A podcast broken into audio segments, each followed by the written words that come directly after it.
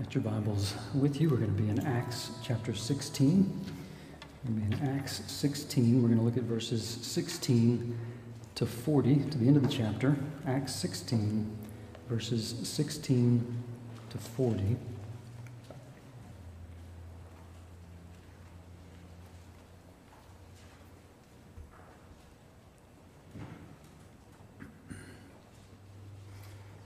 Chapter 16, starting in verse 16, please hear this public reading of God's Word.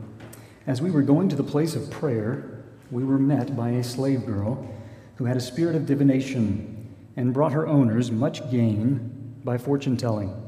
She followed Paul and us, crying out, These men are servants of the Most High God who proclaim to you the way of salvation. And this she kept doing for many days. Paul, having become greatly annoyed, turned and said to the Spirit, I command you, in the name of Jesus Christ, to come out of her. And it came out that very hour.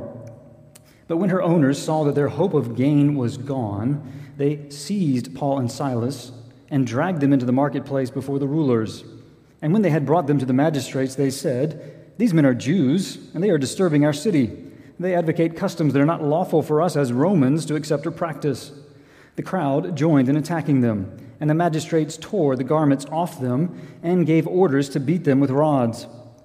And when they had inflicted many blows upon them, they threw them into prison, ordering the jailer to keep them safely.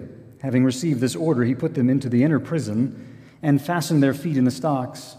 About midnight, Paul and Silas were praying and singing hymns to God, and the prisoners were listening to them.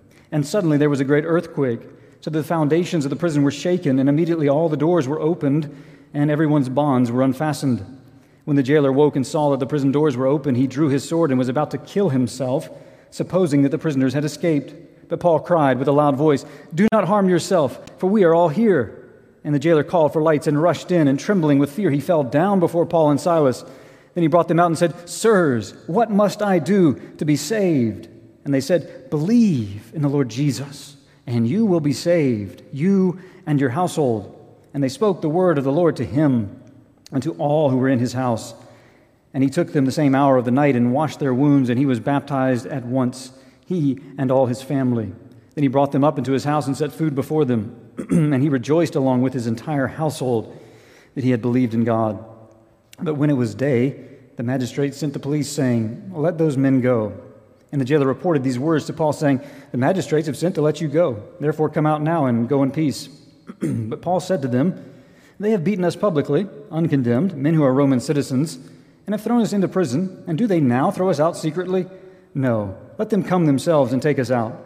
The police reported these words to the magistrates, and they were afraid when they heard that they were Roman citizens. So they came and apologized to them, and they took them out and asked them to leave the city.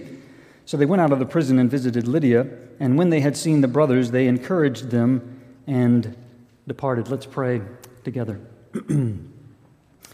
Heavenly Father, we come to a wonderful passage of Scripture today, probably a fairly familiar passage, especially with the Philippian jailer in this section. Uh, but Father, I pray that uh, we would, you would just open our eyes to behold wondrous things from perhaps a familiar passage. And Father, I pray for the Christians in this room as we consider some surprising conversions today. I pray that we would be freshly amazed at our own conversion, that we would be freshly filled with joy as we consider uh, saving faith and the joy that it brings in our passage. And Father, as we consider Paul and Silas, how they remained content in immense suffering, Father, I pray we would be inspired by their example and that we too would learn the secret of Christian contentment, that we would be making regular progress in this area of Christian contentment. And Father, I pray that we would see the Apostle Paul's love for the Philippian church and that we too would be strengthened and that we would increase our love for the local church. We ask this all in Jesus' name. Amen. So we get to look at some surprising conversions today in Acts 16. Really, this most of Acts 16 is filled with surprising conversions. Mark dealt with one or actually multiple conversions last Sunday with Lydia. We saw Lydia being converted, and it says in, in Acts 16, uh, verse 14, into verse 14, said the Lord opened her heart to pay attention to what was said by Paul. So there's a surprising conversion. And then verse 15 of 16 says, And after she was baptized, and her household as well, right there. So we think that her whole household became believers as well. So there were surprising conversions right there. But we're going to continue with some more surprising conversions in our passage with the slave girl, and then we're going to see the Philippian jailer and his family. What we're going to see is we're going to see the great diversity of people impacted by the gospel. We see the triumphant power of the gospel on display in Acts 16. Four points of emphasis today that we will look at. Number one, we're going to look at the surprising conversion of the slave girl. The surprising conversion of the slave girl. Number two, we're going to look at contentment in suffering. Contentment in suffering. We're going to look at the suffering aspect first, and then we're going to look at how they remain content in immense suffering. Point number three is going to be the surprising conversions of the Philippian jailer and his family. The surprising conversions of the Philippian jailer and his family.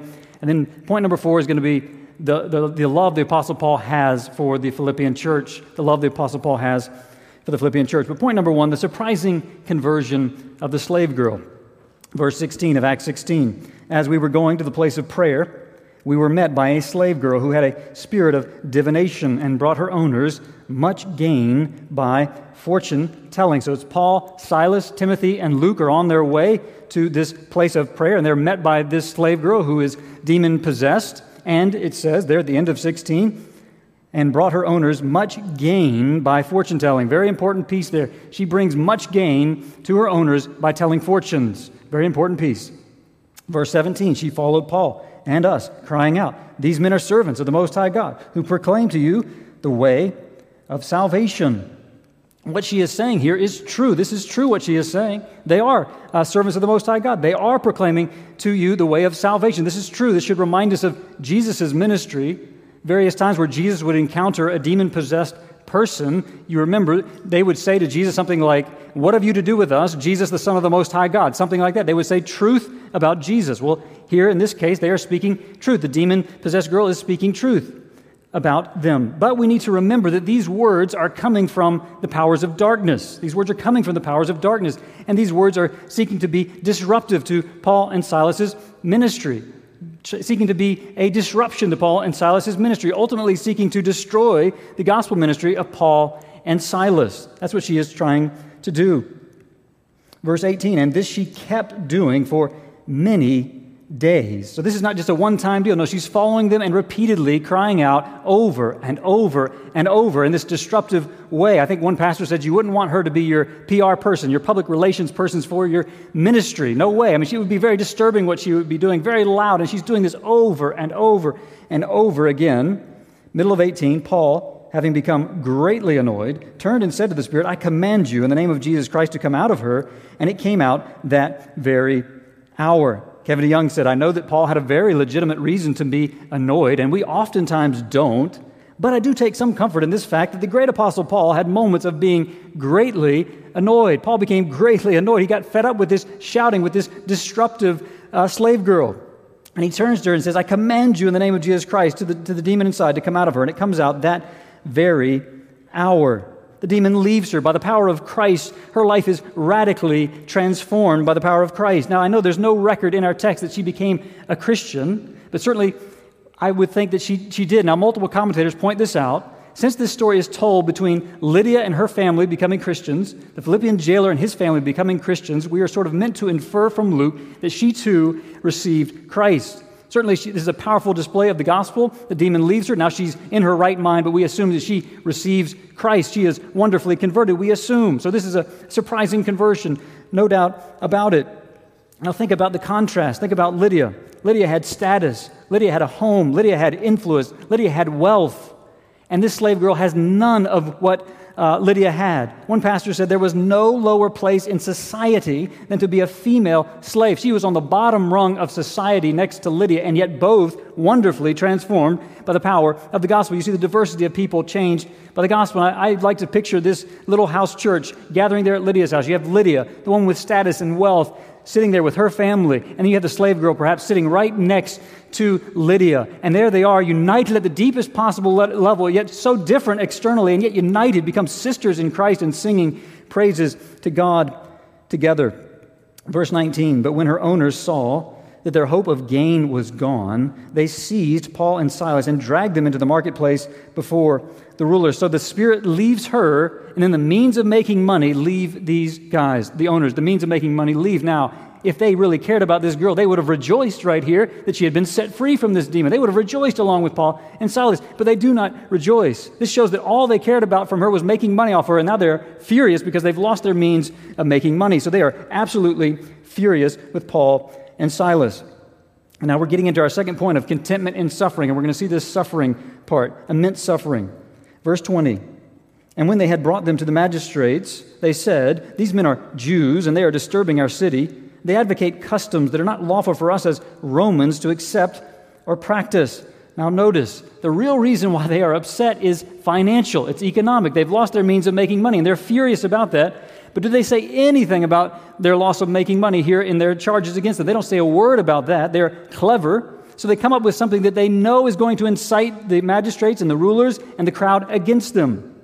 Barring this from John Stott, they appealed to the latent anti Semitism of the people. They said, These men are Jews, is what they say. And then they appeal to the racial pride of the people, us Romans, to accept or practice. Again, verse 20 these men are Jews and they are disturbing our city. They advocate customs that are not lawful for us as Romans to accept or practice. And then they do that to ignite the flames of bigotry against them. So they come up with something that's not the real reason. Remember, all they did was deliver this one girl from one demon. That's all they had done. And yet they come, these guys come up with this clever answer, or this clever uh, uh, charge against them in order to incite the crowd, and it works. Look at verse 22.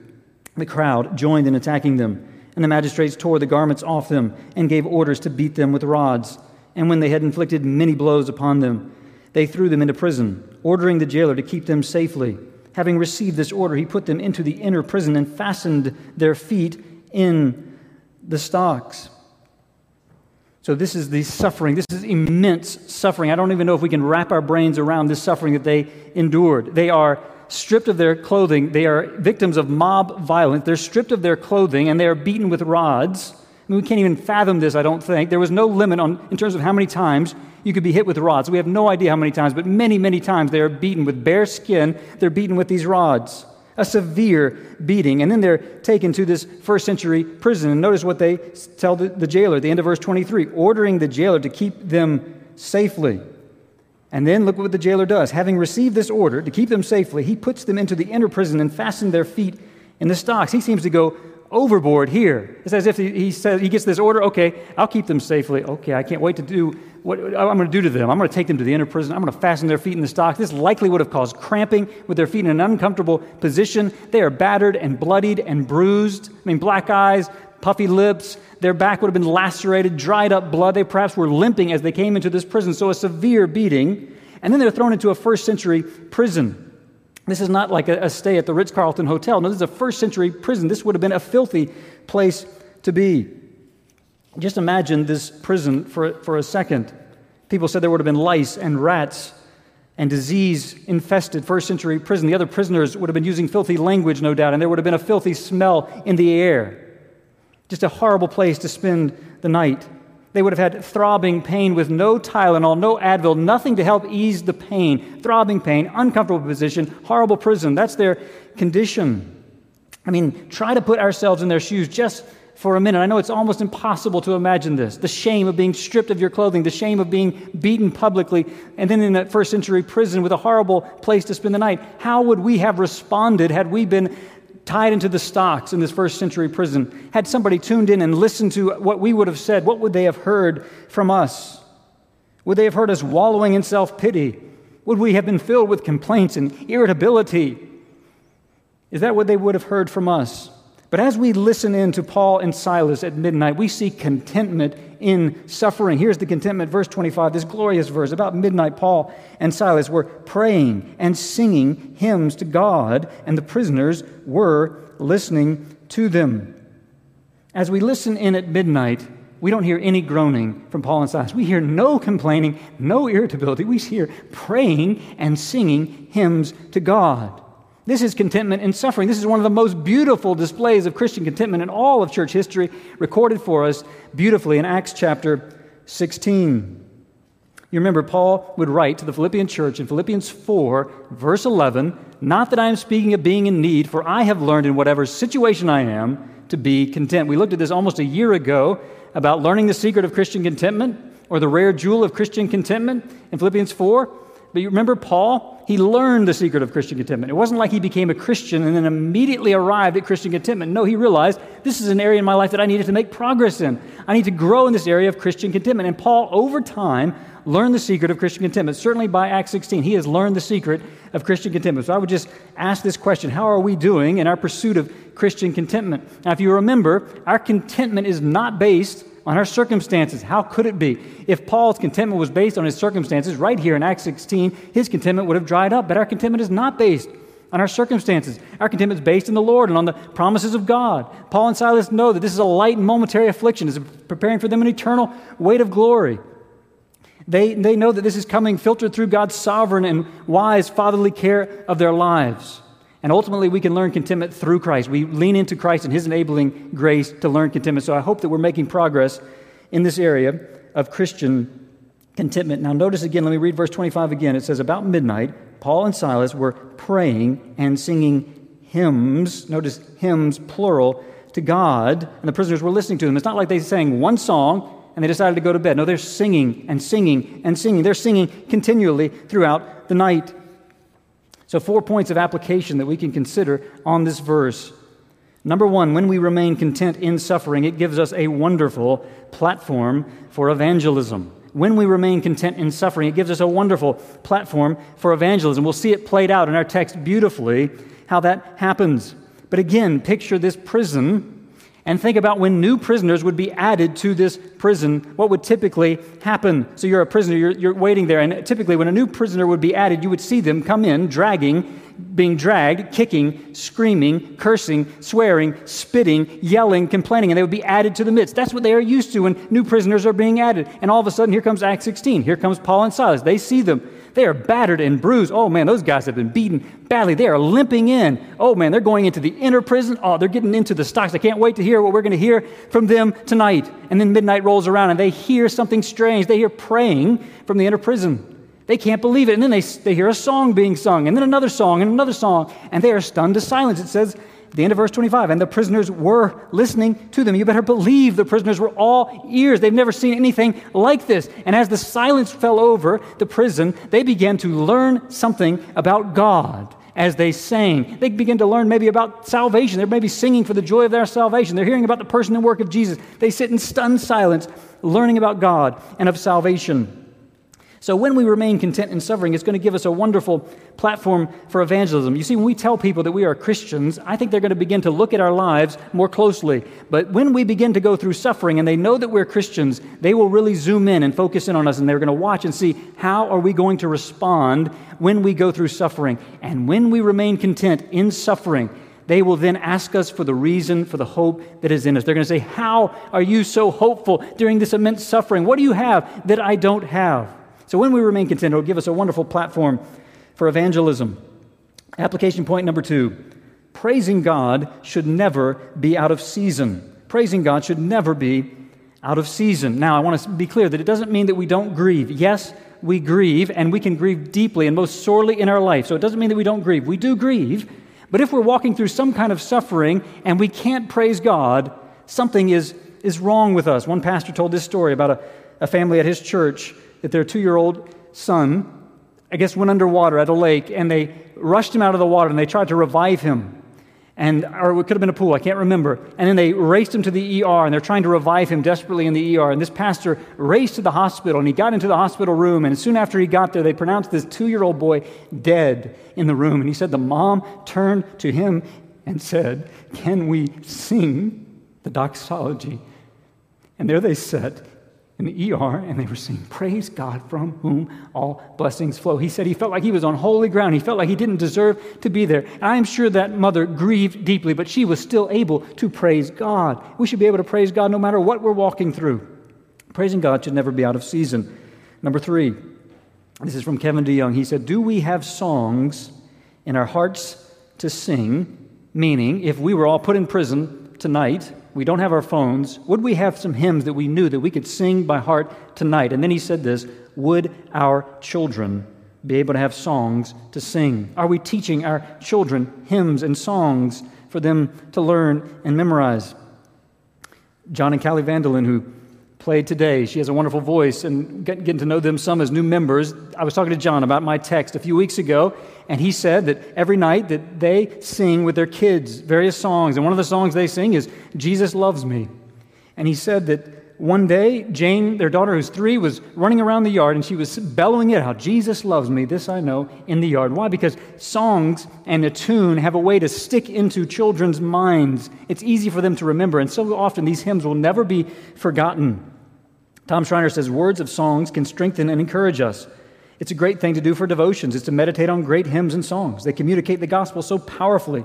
Songs can get truth into our hearts. They can comfort and strengthen us greatly, especially when we are walking through suffering. And he said, when he lost his mother, he said one of the things that helped him the most was singing hymns. My dad has been in pastoral ministry, was in pastoral ministry for almost 40 years. And in his words, he uh, saw a lot of people die. He, he walked with a lot of people through the dying process. He would go to hospital beds uh, and walk saints through their final moments on earth. And he's got lots of stories. You can talk to him about it. But one story he told in his, one of his sermons was about a couple who came to Faith Presbyterian Church after they had retired. The husband had been, I think, an elder in the PCA church for 40 years, and they retired. They came to Athens. They joined Faith Pres. And soon after they came here, I think their health declined, and they went to a, a retirement home. And ultimately, the husband's health declined first, and he went to glory first, and then the wife was left and she got Alzheimer's disease and really got worse and worse. And at the very end, towards the end of her life, my dad would go to her retirement home and go to her bedside. He would take his Bible with him and he would take his hymn book and he would sit by her bed and he would read the Word of God and he would sing and at the very end, when her mind was nearly wasted away and gone, my dad would sing a hymn, and she would turn, and in her own way, she would begin to hum the tune of the hymn because the song had so deeply been inside of her. Even with Alzheimer's, she had the hymn still ingrained in her. And before she got really bad, she had told my dad that one of her favorite times, I think her favorite time in that nursing home, had been when some sisters in Christ from the church had come with hymn books and they had spent the afternoon singing praises to God. So, do we have songs to sing, and do our children have songs to sing? Application point number four Does our family or do those around us that we interact with regularly in the midst of daily life, do they feel a joy that radiates from us in Christ? Do they, do they sense a, a joy in Christ from us that radiates from us? Do those around us see that? You see, it didn't matter how many times you beat the Apostle Paul or Silas with a rod. You were not going to steal the Apostle Paul's joy in Christ. You were not going to rob the Apostle Paul of his joy in Christ. It didn't matter. He had this deep and abiding joy in Jesus. Do we have a deep and abiding joy in Jesus that's almost tangible to people around us? One pastor who grew up in a pastor's home, he said that he hardly ever needed an alarm clock to wake up in the morning because he said he would wake up to his father singing hymns in the shower down the hall because his father had a deep joy in Jesus. Remember, Paul would write to this Philippian church in Philippians 4 Rejoice in the Lord always. Again, I will say, rejoice. Paul had learned to rejoice in the Lord always. So, do those around us feel a joy that radiates from us in Christ. Verse 26 And suddenly there was a great earthquake, so that the foundations of the prison were shaken, and immediately all the doors were opened, and everyone's bonds were unfastened. One, one guy said that this was the most astonishing, miraculous, surgical strike earthquake. I mean, the foundation shake, the, the doors open, bonds unfastened, and yet nobody is hurt in this earthquake. A miraculous earthquake takes place. Verse 27 when the jailer woke and saw that the prison doors were open, he drew his sword and was about to kill himself, supposing that the prisoners had escaped. Why is this Philippian jailer about to take his own life? Well, I'm leaning on the commentators here who would say that this would be one of the most disgraceful things to happen for a Roman jailer would be to lose his prisoners.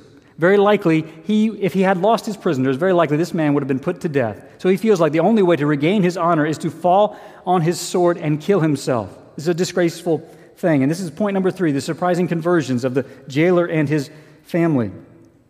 Verse Actually, let me, let me just say one other thing. As he's, he's got this sword drawn, he's about to fall on his sword. And I'm draw, draw, drawing on this from another pastor who said the Philippian jailer at this point was dangling by a thread over the pit of hell as he's got his sword out. He's about to fall on his sword, and he certainly is going to go where his sins deserve. He is not covered by the blood of Jesus at this point in time. He's about to take his life, he's about to enter into eternity unprepared. The Apostle Paul sees him, probably as a shadowy figure out there. Verse 28 But Paul cried with a loud voice, Do not harm yourself, for we are all here. Don't fall on your sword. We're here. No one has left. Paul cries out through the darkness and saves this man's life. Verse 29 And the jailer called for lights and rushed in, and trembling with fear, he fell down before Paul and Silas. Then he brought them out and said, Sirs, what must I do to be saved? What in the world is going on with this Philippian jailer? He's about to take his own life. Paul cries out, Don't harm yourself. We're all here. He, he calls for lights, trembles with fear. He falls down before them, brings them out, and says, Sirs, what must I do to be saved? What is happening to this Philippian jailer to now ask this incredibly profitable question? One of the most profitable questions you could ever ask. He asked, What must I do to be saved? Well, you see, this man has had a moment of crisis. R.C. Sproul was so helpful here. He said, I think that the fear of judgment upon death is what terrified the jailer, and that he recognized in front of him two men who knew the way of salvation. You see, this man knows that not all is well between him and God, not all is well with his soul. He needs to be reconciled to God.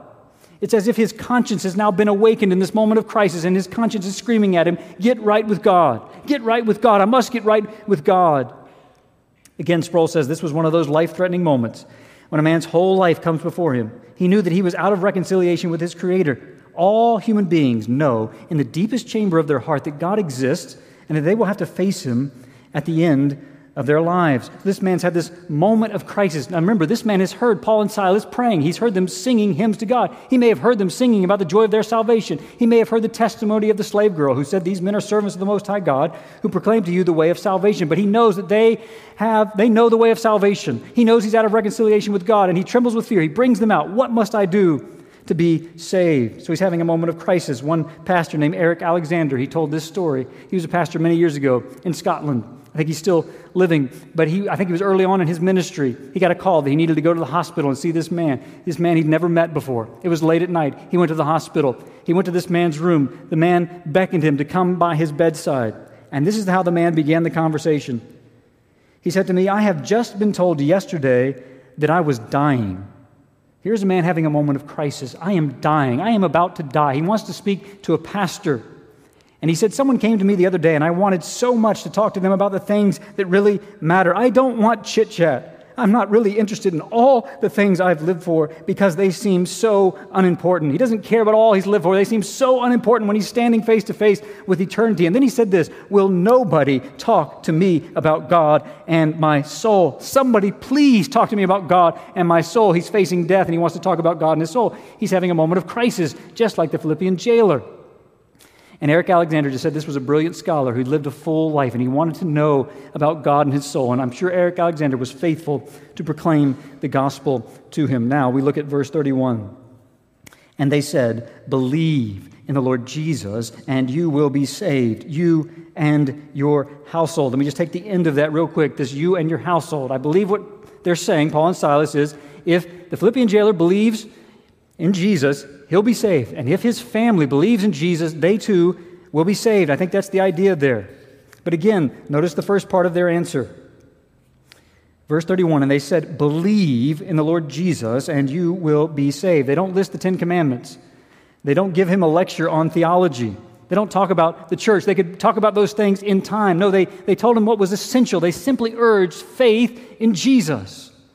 One pastor said the simplicity and sufficiency of saving faith. Just put your trust in Jesus and you're safe and secure for all eternity. Isn't that marvelous? I mean, you just see the, the beauty of the gospel for me on display here. Many people would say the Philippian jailer likely lived a very sinful life. He was probably a great sinner, and yet they can say to him, Believe. They can urge him to trust in Jesus, and you're, you're saved. We can stand before a child and say, Believe in Jesus, and they're saved. We can stand before the worst sinner in the world and say, Believe in Jesus, and you're saved.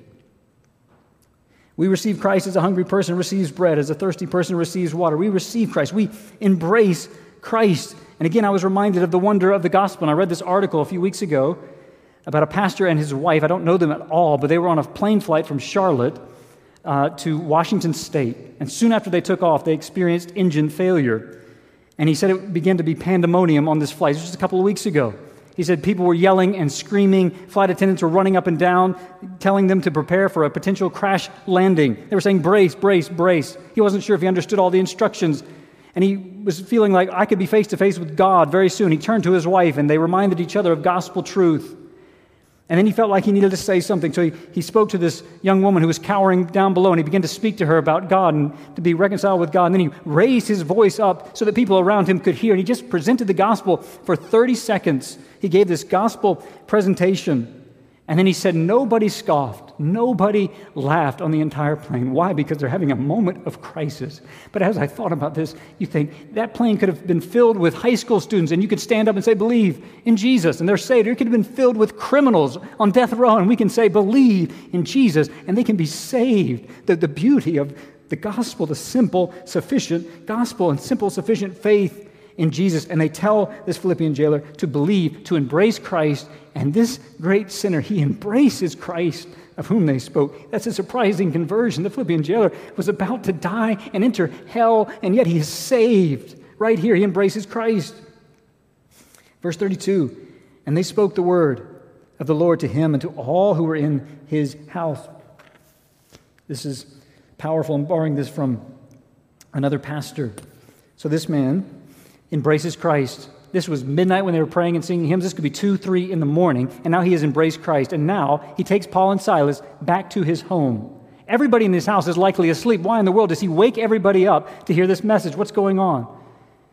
Well, this pastor said his children must hear the gospel. They could die in their sleep tonight. They must get up. And so here, the Philippian jailer, he races back home and he says, Everybody up, everybody up. You've got to wake up now. This is time and eternity. This is of utmost significance. You must hear the gospel. He wakes them up. He lines them all up and he says, Paul, Silas, tell them the good news you told me because they must be saved. And then Again, verse 32 And they spoke the word of the Lord to him and to all who were in his house. They began to unpack the gospel, t- talking about the person and work of Jesus, and one by one, they all embraced Christ. Verse 33 And he took them the same hour of the night and washed their wounds, and he was baptized at once, he and all his family. So, an application point here, again, borrowed from this pastor, he said, We need to learn to be pleaders for household salvation.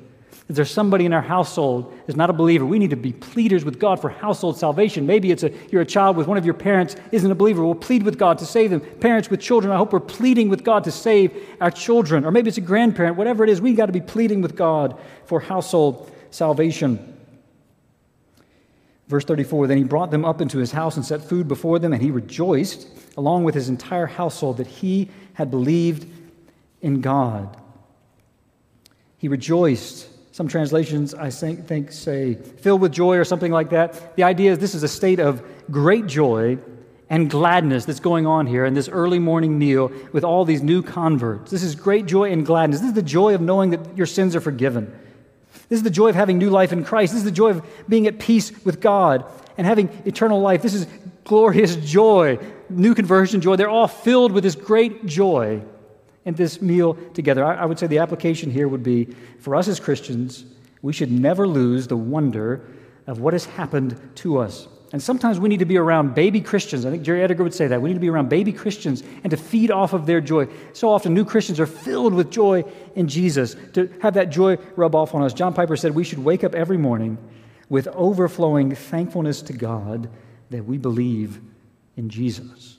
I would just say, when's the last time we prayed any type of prayer of thankfulness that we believe in Jesus. We should be filled with joy in Jesus for the joy of our salvation. Final point Paul's love for the Philippian church, verse 35. But when it was day, the magistrates sent the police, saying, Let those men go. And the jailer reported these words to Paul, saying, The magistrates have sent to let you go. Therefore, come out now and go in peace. But Paul said to them, They have beaten us publicly, uncondemned, men who are Roman citizens and have thrown us into prison. And do they now throw us out secretly? No. Let them come themselves and take us out. Again, Kevin DeYoung, he made me laugh on this. He said, Paul is something else here. I would not have said this. Paul was a braver man than I am. I would have said, We can leave? We can get out? Wonderful. Okay, I'm just going to sneak right out here this side door. I would have been tiptoeing out with, with, Ke- with Kevin DeYoung. Kevin DeYoung and I would have tiptoed out the side door and been gone. But not Paul. Not Paul. Paul says, You have beaten us publicly, uncondemned. So you're going to take us out publicly. Well, what's going on here with the Apostle Paul? Well, I think that this shows Paul's love for the local church. What do I mean? He has a concern for the validation and vindication of the gospel. One commentator said, I think he had in mind the safety of the church he was to leave behind. He wanted to do everything he could to establish and protect this church, this new church. He was concerned about this infant church to be guarded and not harassed by the citizens of Philippi or the magistrates of Philippi. So he's doing this out of love for the church. He cares about this church. He doesn't want them to be uh, condemned or face unjust persecution. So he has them apologize publicly. But now the question is, he says he's a Roman citizen. He could have said he was a Roman citizen before. He would have avoided the beating altogether. Why does he wait till now to say he's a Roman citizen? He could have said it and got out of the beating. Well, this is Tom Schreiner. This was so good from Schreiner. He said, Why didn't Paul and Silas appeal to their Roman citizenship? To avoid being flogged. Perhaps they didn't want to avail themselves of rights that most Philippian Christians didn't have. For most of the Philippians would not be able to appeal to Roman citizenship to avoid punishment. Paul and Silas functioned then as examples for the Philippians of those who face suffering. Isn't that amazing? I would have said, a Roman citizen, I don't want to get beaten, but Paul has a love for the church. So he endures this unjust suffering to show the Philippian Christians who are not Romans what it is to suffer well for the gospel. And then after he says he's a Roman citizen, in order to protect the local church, Paul has a great love for this young church. Verse 38 the police reported these words to the magistrates, and they were afraid when they heard that they were Roman citizens. So they came and apologized to them. And they took them out and asked them to leave the city. So they went out of the prison and visited Lydia. And when they had seen the brothers, they encouraged them and departed. Can you imagine the joy at Lydia's house? This little church is now gathered. Paul comes in and he tells them, tells them about the Philippian jailer and his family, all these marvelous conversions, more joy in that house. And some people think some of the prisoners were converted that night. Certainly possible. There's this tremendous joy in this young little church. What a church. You have Lydia, the wealthy merchant, and her family, the ex slave girl, the Philippian jailer and his family, maybe some prisoners, the rich and poor, male and female, all one in Christ. So this little church is established, which would blossom and become one of the strongest of the churches which Paul established. So we have seen surprising conversions. We've seen the slave girl marvelously transformed. We've seen the Philippian jailer and his family wonderfully transformed. We've seen contentment in suffering, immense suffering, and yet they remained content. And we've seen Paul's love for the local church. But let me just end again with the Philippian jailer, verse 29. And the jailer called for lights and rushed in, and trembling with fear, he fell down before Paul and Silas.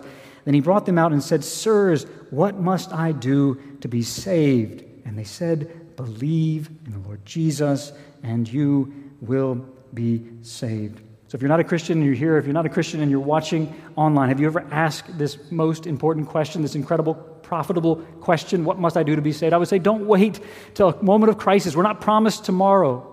I would say, ask it today. What must I do to be saved? We're all going to have to stand before God one day. And the answer is believe, trust, embrace the Lord Jesus Christ, and you will be gloriously saved. Let's pray together.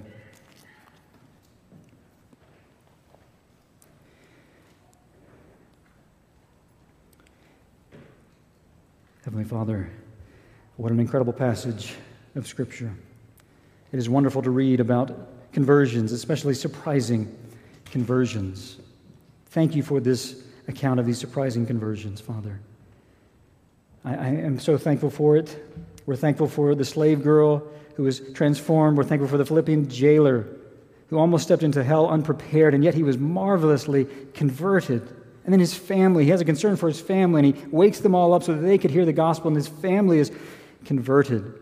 Oh, Father, I pray that we would, would never lose the wonder of what, of what has happened to us as believers, that we would wake up with deep thanksgiving for what has happened to us, for the fact that you have saved us and redeemed us.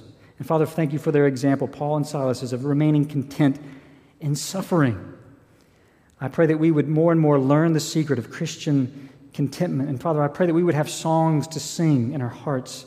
And I pray that we would be faithful to teach our children songs to sing and Father, I pray that we would have a deep love for the local church. What a gift the church is. And I pray more and more that we would have a deep love for the local church. I pray even now as we sing that you would be honored by our worship. We ask this in Jesus' name. Amen.